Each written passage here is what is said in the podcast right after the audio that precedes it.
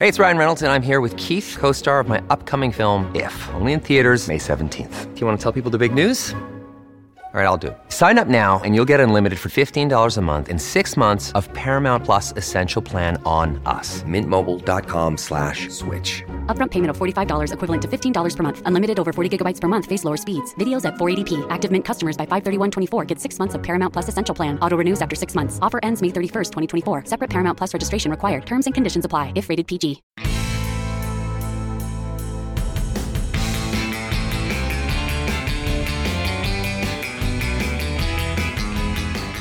Hello and welcome to Rock and Roll Politics, the podcast. Uh, I do a one man show called Rock and Roll Politics, and quite a few people have told me do a weekly podcast, so I am. Uh, not least because the podcast gives you a bit of space. I love them. I download so many of them. And each of them, in a way, is deeply satisfying because people have room to breathe. And I think uh, whenever I see friends at the BBC, I always say, give us more room to breathe. Things are so complicated at the moment. In fairness to them, sometimes it's very difficult because they've got so much to cover. But um, we can do what we want on these podcasts. So um, each week I'll take a topic and look at it. I'm very interested in exploring terms like the centre ground, the hard left. Uh, and kind of terms that are used so often and are so ubiquitous, but used, I think, quite casually. Sometimes it'll just be me, sometimes I'll interview someone. I'm thrilled that Andrew Adonis is a guest on this opening podcast. We'll hear from him very shortly. And in fact, I'm going to reflect a bit on Brexit today, but I won't always, I promise you. Brexit is historic, of epic significance and I think a genuinely compelling drama. It's not boring. People say, oh no, not Brexit again. I know what they mean, but it is a drama of such compelling proportions because no one knows how it's going to end, like the best thrillers. It's a box set of many episodes, but no one from Theresa May downwards knows the ending and it could take many different forms. I'm going to talk briefly before we hear from Andrew Adonis about one element of Brexit. And I'm going to begin with this opening podcast with a counterintuitive thought that May is not behaving as a Prime Minister very differently from any other British Prime Minister since we joined Europe. I was thinking of this actually. I was on the excellent Sunday Politics programme on BBC One, and one of the other panelists said, Why can't May show strong leadership like Tony Blair and Margaret Thatcher in relation to Europe? And I was reminded that even they, with their huge majorities and apparently well developed and different views on Europe, often equivocated for all kinds of reasons, internal divisions being the main one. The reality is that Margaret Thatcher, while asserting with increasing vehemence her wariness and sometimes hostility to Europe, signed up to every treaty and, of course, against her own instincts, signed up in the end to Britain being part of the exchange rate mechanism. Even though she was opposed, she felt too weak to do anything but sign up when her senior cabinet ministers were telling her to do so. Tony Blair, uh, rather brilliantly from a political perspective, was both pro the single currency and against the single currency in the build up to the 97 election and afterwards uh, for quite a long time in his premiership. It was a sort of contrivance made necessary by circumstance, by internal tensions with uh, Gordon Brown and other factors too. Every Prime Minister has been as equivocal as Theresa May. Harold Wilson was both for and against the common market at different times and had to hold a referendum to keep his party together. John Major had to offer a referendum on the euro to keep his cabinet together. There is something about Britain and Europe that reduces prime ministers to weak, pathetic things and torments them uh, as they navigate their various routes through to sometimes basic survival. Theresa May is the same. She hasn't said what she wants in terms of a trade deal with the rest of Europe. She's exploring in a rather bizarre way two options as the clock ticks. Yes, she is part of a pattern. But at the same time, the external circumstances with her are unique. And this is why I think the Brexit saga is reaching a denouement without parallel in British politics. The other prime ministers, as they twisted and turned weakly and pathetically, not because they personally were weak and pathetic necessarily, but because they were in weak and pathetic positions, always had options. They could throw out the offer of a referendum, for example, as a way of binding a cabinet or an opposition together. Well, David Cameron used that technique, and look where that got him. They could delay and delay oh, we might join the euro, but perhaps not in the first wave, but at some future date, was a formula that John Major used to keep Ken Clarke happy and to reassure his Eurosceptics. Tony Blair used something similar as well, actually, when it became clear that Britain wasn't going to join the first wave of euro members these tricks, these devices to keep the show on the road, the unruly show of unity, aren't available to Theresa May. If she has made a mistake when she did have, to some extent, options, it was to trigger Article 50 before she had cleared with her cabinet any clear route forward. She needed to have had the internal battles first and reach some kind of resolution before starting the clock. Now she is having them as the clock ticks. There really isn't much time left. And that is what's so extraordinary about the current situation. And it's not at all clear the way through because, as I say, it's not that she's in an unusual position, but in terms of her own personal approach to Europe, she's trying to bind a divided cabinet together, a divided public, a divided country. She's got the media screaming at her especially the Eurosceptic newspapers who are supposedly supportive. The big difference is that there is no space for her to move. That clock ticks and March of next year looms, and of course, the June EU summit is of pivotal importance, and a deal is meant to be in place of this whole complex Brexit saga by October she doesn't know the way through, and nor does anyone else at the moment. So it is extraordinary. But when people call on her to show, in inverted commas, strong leadership, I kind of smile because that phrase strong leadership is another one which is banded around sometimes as if leaders willingly choose weak leadership. They instead look at the space they've got on the political stage and make calculations. She is not very strategic. She has no guile. She has no language to make sense of contorted positions. But her equivocations and ambiguities are depressingly familiar.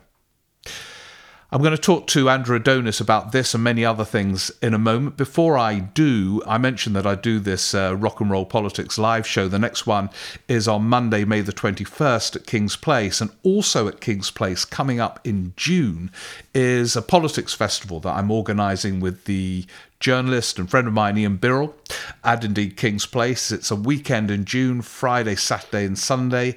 And we've got some fantastic guests for the festival. John Major speaking, Emily Thornberry, the Shadow Foreign Secretary, Nick Clegg, Ed Miliband. From the Cabinet, we've got Liz Truss, Jeremy Hunt. We've got Rachel Sylvester from The Times, Paul Mason. The list is never ending and compelling. And it again relates to this thing that uh, we all need space these days to try and make sense of what's going on and the Politics Festival is that space. So I hope many of you will come along to that and Rock and Roll Politics live on May the 21st. And now to the interview with Andrew Adonis. As I say, some weeks it won't be an interviewee, it'll just be me reflecting, and sometimes we'll have guests. Anyway, I met Andrew Adonis for coffee on a great Sunday morning. He's a fascinating figure, partly because he kind of challenges the cliche terms that are bandied around in British politics, uh, inadvertently challenges, in the sense that he's described as an uber Blairite, the centrists' hero.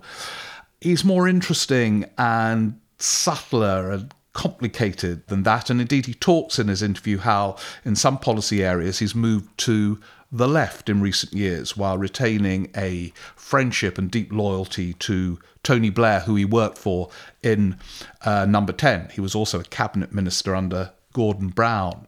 His recent campaigns have been fascinating because it shows the impact you can make through social media and other media outlets. His campaign against Vice Chancellor's pay was incredibly powerful in changing that particular agenda.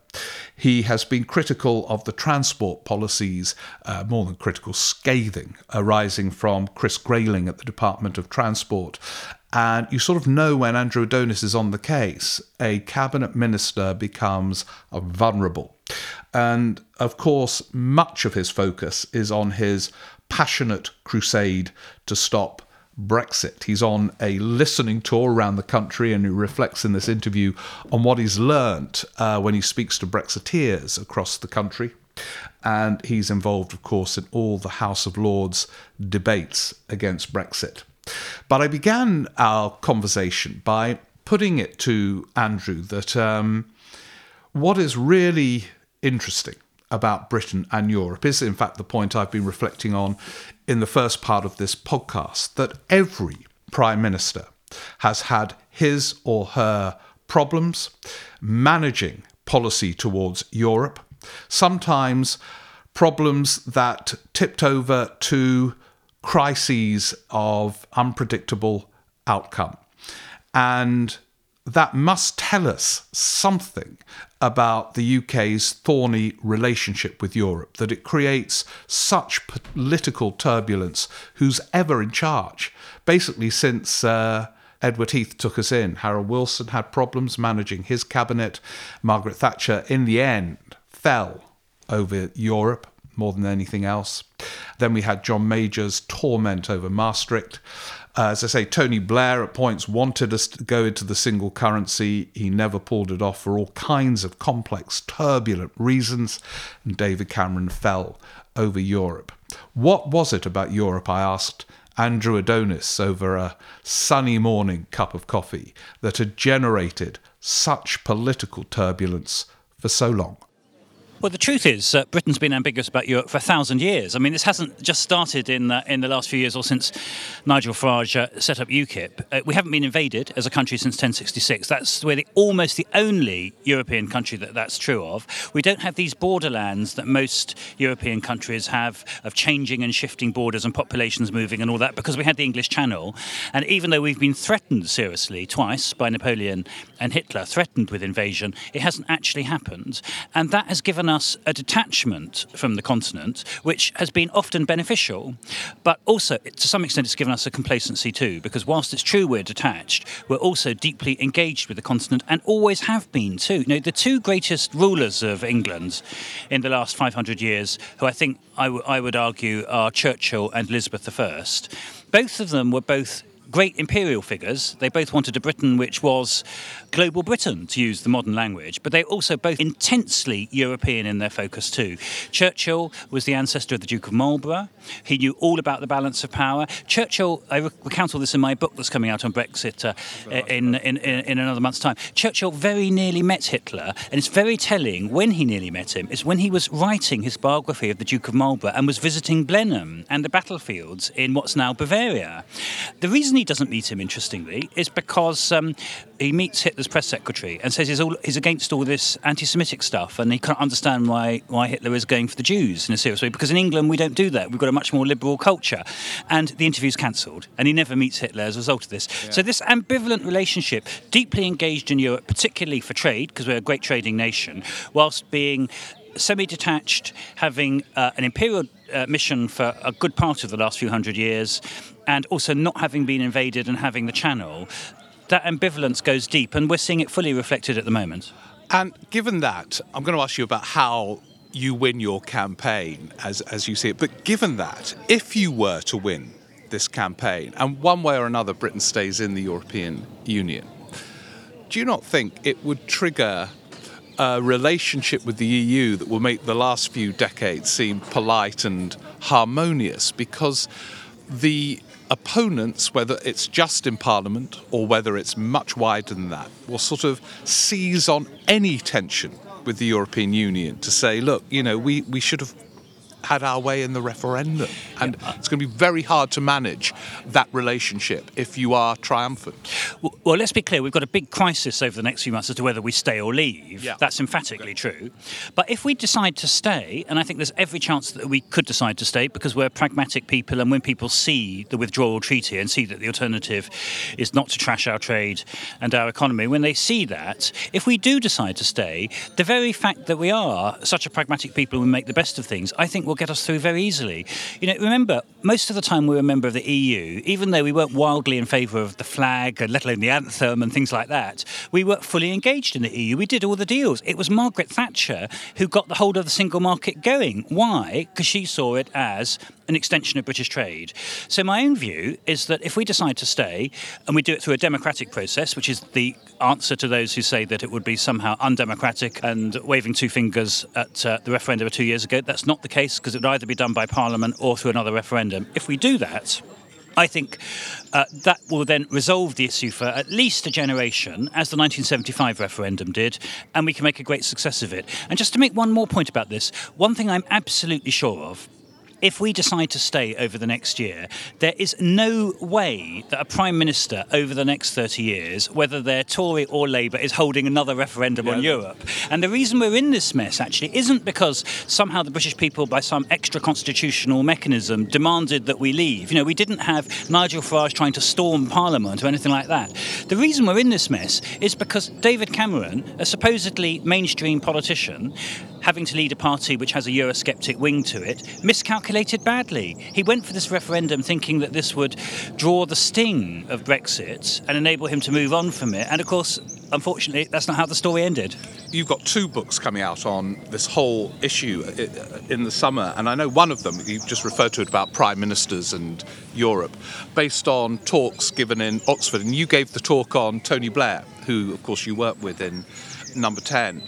And your theory on him was very interesting. I mean, you think against popular orthodoxy that his fundamental mistake was not to sign up to the euro during the first term, whereas many people regard not signing up to the euro as one of the wiser economic moves. You, you think that, in a way, was his error? The big mistake I think that Tony made was that what he did was to press the pause button on Europe, and he hoped that if he just did nothing, essentially, so we didn't uh, engage at all with the debates leading up to the euro, and indeed we didn't engage in any other acts of uh, European integration, except a little bit on defence. But even that, unfortunately, stopped with the Iraq War, because basically, unfortunately, Tony stopped speaking to uh, President uh, Chirac and, um, and Chancellor Schroeder. That, apart from that, there was no real move. Now, as I look back on it, and of course, it's perspective perspective that changes things. Simply pressing the pause button, which is what he did, was fine while he was Prime Minister. But as soon as David Cameron took over, and even worse, Theresa May, and lifted the pause button. What effectively happened is that we took on from where Margaret Thatcher left off, which was in her later years, she turned decisively against Europe. Why? Because she saw it as an impediment to Thatcherism.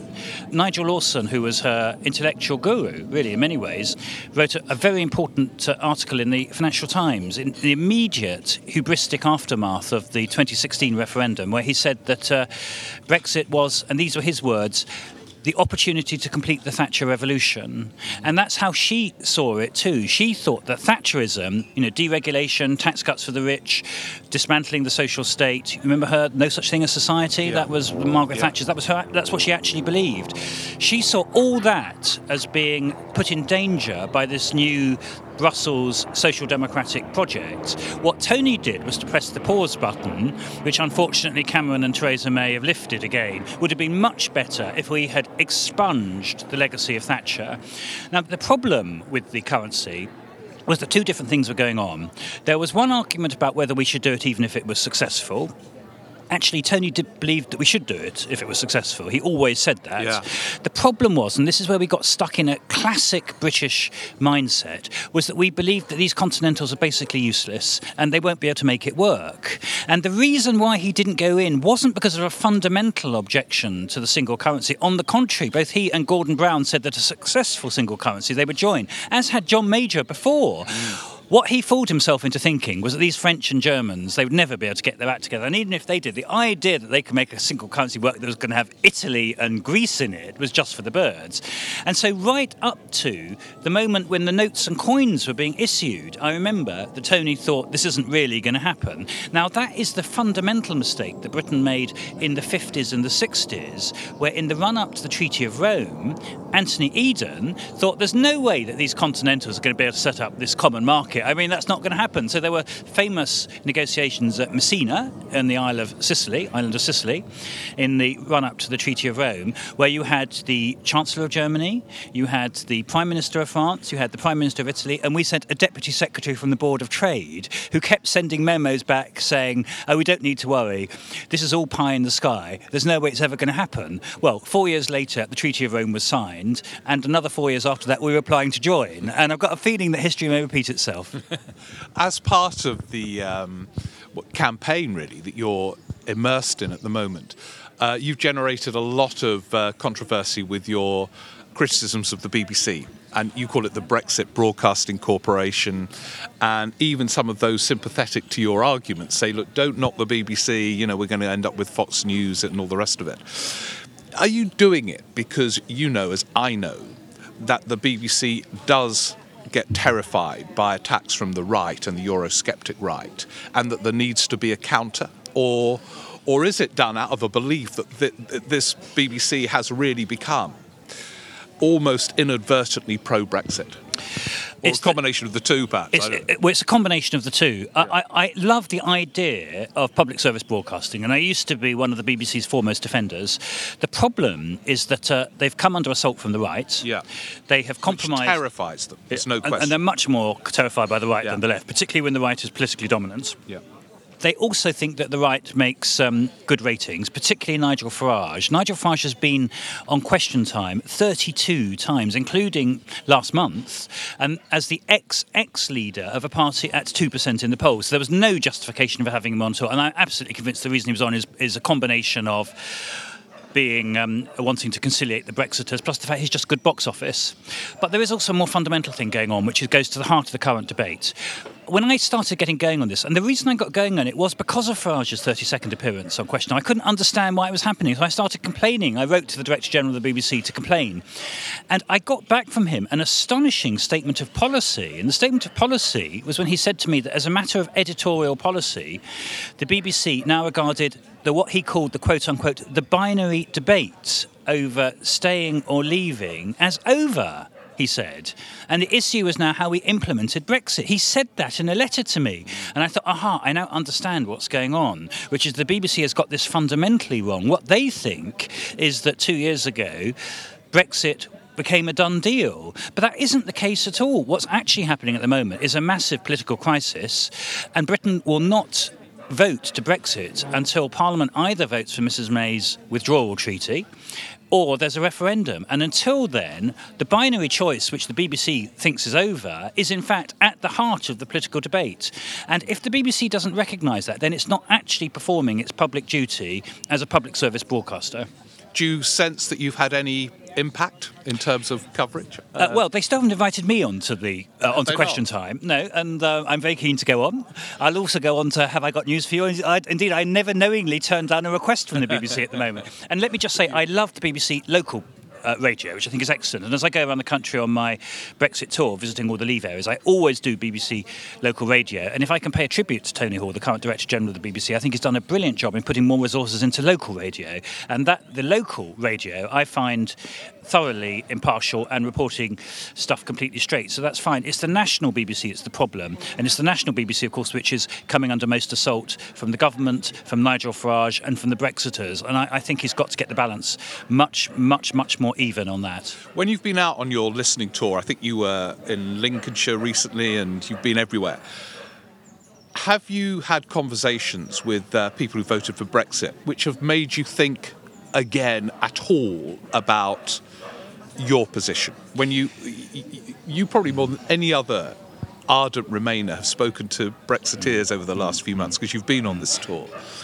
Have there been moments where you thought, "Wow, that that's interesting"? I hadn't quite clocked the degree to which they feel about X, Y, and Z, or or, or, or have you converted them in your view? Well, my thinking all the way through this has been that I understand why people voted for Brexit what's called Left Behind Britain, which has done very badly out of the last 10 years. Its real wages have been going down. It's very isolated. You know, you said I was in Lincoln. It takes three hours to get from London to Lincoln because it's so isolated. It's only 150 miles. On the we have train, to, you mean? Uh, by public have to change, transport. Yeah, and yeah. which of course is how people who don't have cars have to Yeah, get there. yeah. And uh, it involves changing at Newark, and you have to literally walk across the town. And this is what people in Lincoln getting to London have to do all the time. So you can understand why they feel so isolated. So my view all along, which is that there's a big problem that we've got with Left Behind Britain. It's had a very bad deal, and what we need is big reform, what I call a new Attlee settlement. We need big further reform and improvement in the welfare state. We need a new deal in terms of jobs. We need big investment in infrastructure and transport in these areas. But what we shouldn't do is to Brexit, because far from being an answer to Left Behind Britain, it will, it will make it tougher. So that basic argument, I think, holds. And I'm very struck when I talk to uh, Leave voters in most of the places I'm visiting that not many of them are against Europe per se.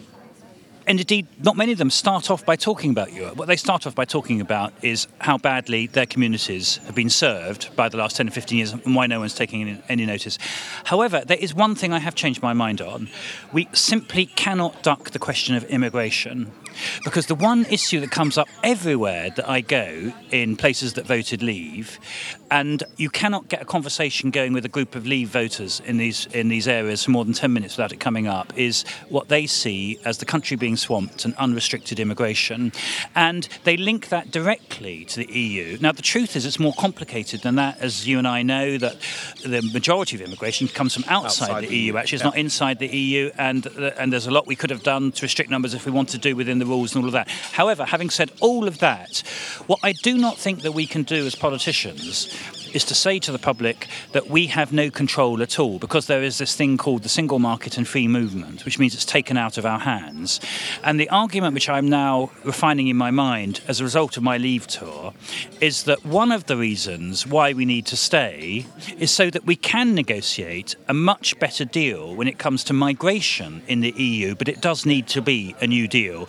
We do need something like the emergency brake, which David Cameron sought to get, and which he failed to negotiate. And my own view, and this is ironic looking back on it, is that the problem we had and the reason why we lost the referendum is that David Cameron was no Margaret Thatcher. If Margaret Thatcher had gone to Chancellor Merkel and said she desperately needed the emergency brake as a matter of supreme national interest, do you know, I reckon she would have got that emergency And, brake. and do you think the UK could get it now? Uh, you, I, I saw shots of you going to Brussels to meet Barnier and others. Do you get a sense that an emergency brake would be on offer now? Because from what you suggest is if you got your referendum, you would need to have to offer something like that to win it. Uh, yes, I think we can, but I don't think it will be the emergency brake of last term. I think what we've got to get is a new arrangement on migration within the EU as a whole, which allows all EU countries, because let's be clear, this isn't just something that affects Britain, allows all EU countries to have control over the right to work. We're not talking about the right to travel or to move across Europe. That should be absolutely sacrosanct. It's the right to work should enable uh, governments to restrict the right to work over a certain level of uh, migration. That's clearly deeply felt across much of Europe now. They're all facing the same political pressures and social pressures as we are. And part of the reason why I don't think we could get it last time is I don't think that uh, David Cameron negotiated strongly enough. Another reason why is that Chancellor Merkel, for whom I have great admiration, she's been a very great uh, leader of Germany and a very great, I think, leader of the EU, effectively, for the last 10 years. She does have a blind spot when it comes to migration for a very good reason, which is that she's East German and she sees the right to move and to work as a fundamental human freedom. Now, if you come from East Germany and you had the Berlin Wall, you can completely understand that. But the situation across the European Union is not the situation of East Germany before the, the Berlin Wall. We are not talking about communities whose fundamental civil liberties are being uh, withheld. What we're talking about is whether on the balance of what countries can cope with in terms of their public services and just assimilation, it's possible to have unlimited right to work above a certain high level. And we're talking about a very high level. You know, since 2004, when we enlarged the European Union to the east, we've had 1.6 million Central and East Europeans who have come to live, and most of them to work here.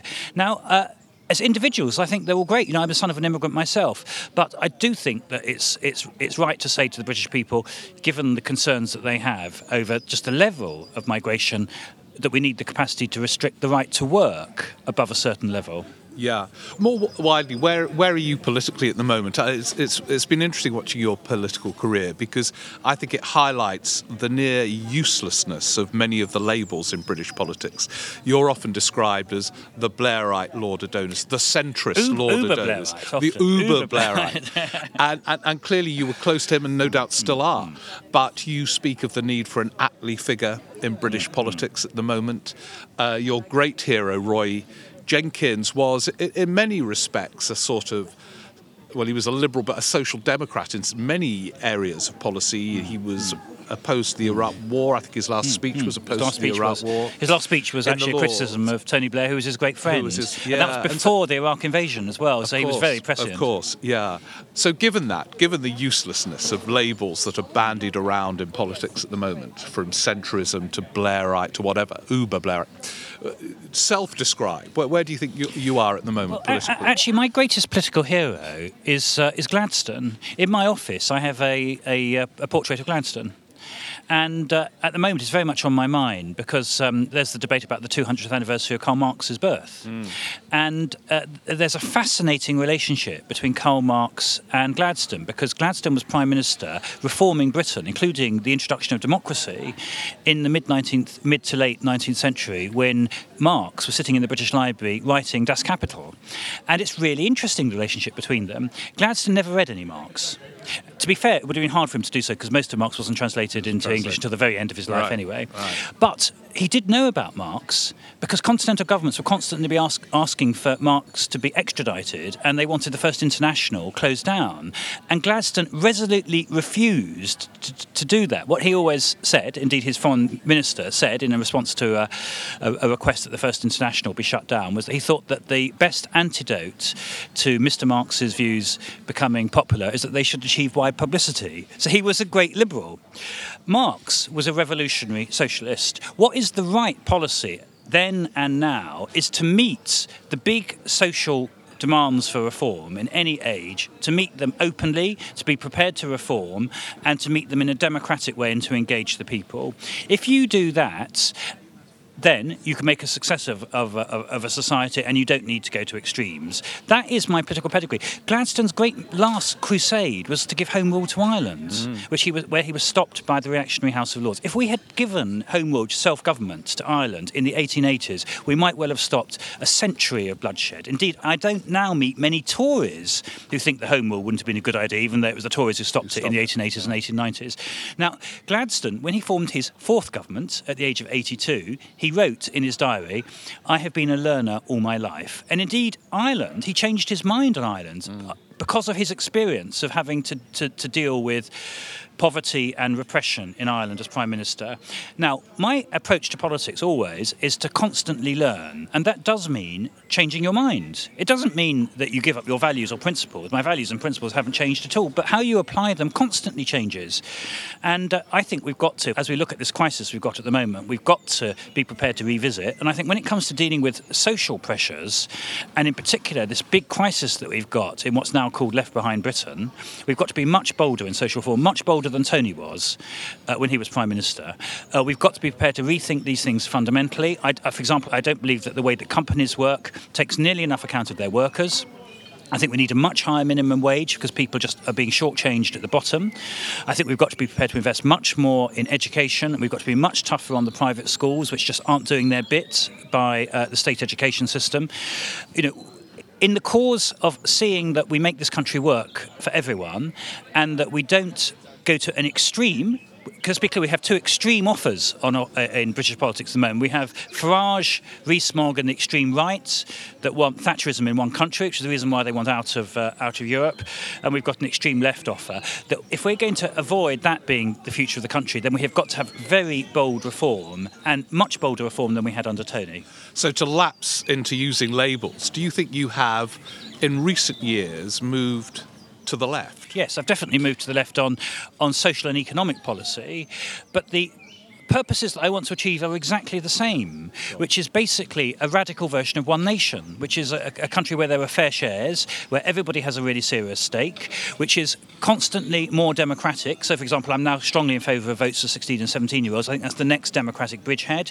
I now think we need to have a federal settlement for the UK. I thought that was probably pie in the sky, even five or ten years ago. I now think that the moment has come where we need to address this whole question of the government of England, and in particular the regions and cities of England which are distant from from London, which at the moment feel completely isolated. I think we need to abolish the existing House of Lords and replace it with a federal second chamber. I've become much bolder on those issues, but not because my principles have no. changed at all, but because I believe that in the crisis that we currently face, we just have got to be bolder to meet it. Now, Tony in his day, let's be clear, the economy was much, much more successful then. We were having high growth rates then. You didn't need to tax the wealthy more to generate significant new income because the tax income we were getting just from economic growth was so large. So you constantly have to change your policies to address the values which you hold dear. And of course, it was it was Tony who who, who set the path for that. He what he did when he um, became leader of the Labour Party is he said we need to separate out. He said ends and means, and we shouldn't become attached as a matter of doctrine to particular policies. Which have run their course over the previous 30 years, but the values solidarity, social justice, internationalism, which is a key social democratic value, which is part of the reason why we obviously shouldn't be leaving Europe, those remain absolutely fundamental to my politics. And the question is, mimicking Mr. Gladstone, is um, being a learner is how do you apply them anew in changing circumstances. Do, do you speak to him sometimes still? To Tony? yeah. Yeah, I talk, yeah. I talk to Tony a lot. Yeah. I have huge admiration for him. Yeah.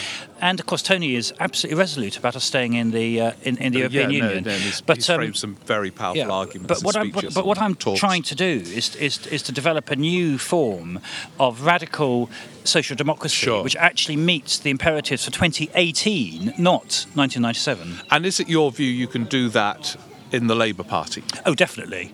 Uh, you are not one of those. No, no, no. Contemplating. No, you... uh, I've been there. You know, I was a founder member of the SDP in, in the 1980s. Now we have two big parties in this country: Labour and Conservative. The Conservative Party has just had a reverse takeover by UKIP. That's, and indeed, the local elections in May were the final stage of that. The reason why UKIP disintegrated is that all the UKIP votes went to the Tories. Why? Because the Tories are Brexiting. So why on earth would you stay UKIP now? Indeed, I have a theory, which may turn out. To, I mean, this is not a mad idea at all. Is that because I've been very struck by the fact that Nigel Farage has, has, not been lifting a finger to protect UKIP over the last few months. Not a, not a single finger. My own view is if we do Brexit next year, I think Nigel might well join the Conservatives. Conservatives. And indeed, I think he could be, if we're not careful, the Conservative leader but one going down the line. Because after all, his policy is the policy of the Conservative Party now. Indeed, in this book I've got coming out um, in June, which you very kindly mentioned, uh, you know, on the case against Brexit, which I've done with uh, with Will Hutton, one of our chapters in the book is entitled "How Nigel Farage Became Leader of the Conservative Party." Now, if I can let you into a pre-publication secret, Will and I had a big argument because I wanted to call that chapter "How Nigel." Nigel Farage became Prime Minister. And he argued that we don't yet know that Farage has triumphed. We do know he's become leader of the Conservative Party because his policy of Brexit is the policy of the Conservative Party. But what Theresa May is trying to do is to square that policy with the national interest, which is why we've got this big argument going on about the customs union and the single market at the moment, which she basically wants to stay in while calling them by different names. So his argument is that this hasn't played through yet. So at the moment, Nigel is leader of the Conservative Party in 11 months' time, he might become Prime Minister. Well, you know, that's what's happened in the Conservative Party. On the Labour side, I'm very, very keen that uh, people who are basically mainstream social democrats, who want social reform, not social revolution, that we are the future of the Labour Party, and I'm not going anywhere. Andrew, thanks so much for giving up your time this morning. Thank you. That was Andrew Adonis over a cup of coffee with me a little earlier. Again, with him, he ranges so wide. He's a historian as well as an active politician, and uh, he was once a brilliant columnist too. And so his listening tour continues. He'll also be a guest at the Politics Festival I mentioned earlier on in this podcast, one of many fantastic guests. So hope to see you at King's Place on Monday, May the 21st. Uh, this is the first podcast. The second will be out. Say if you subscribe, it will come out every Tuesday, and I'll be reflecting on who knows where we'll be and therefore on what next week. Thanks so much for listening and do subscribe.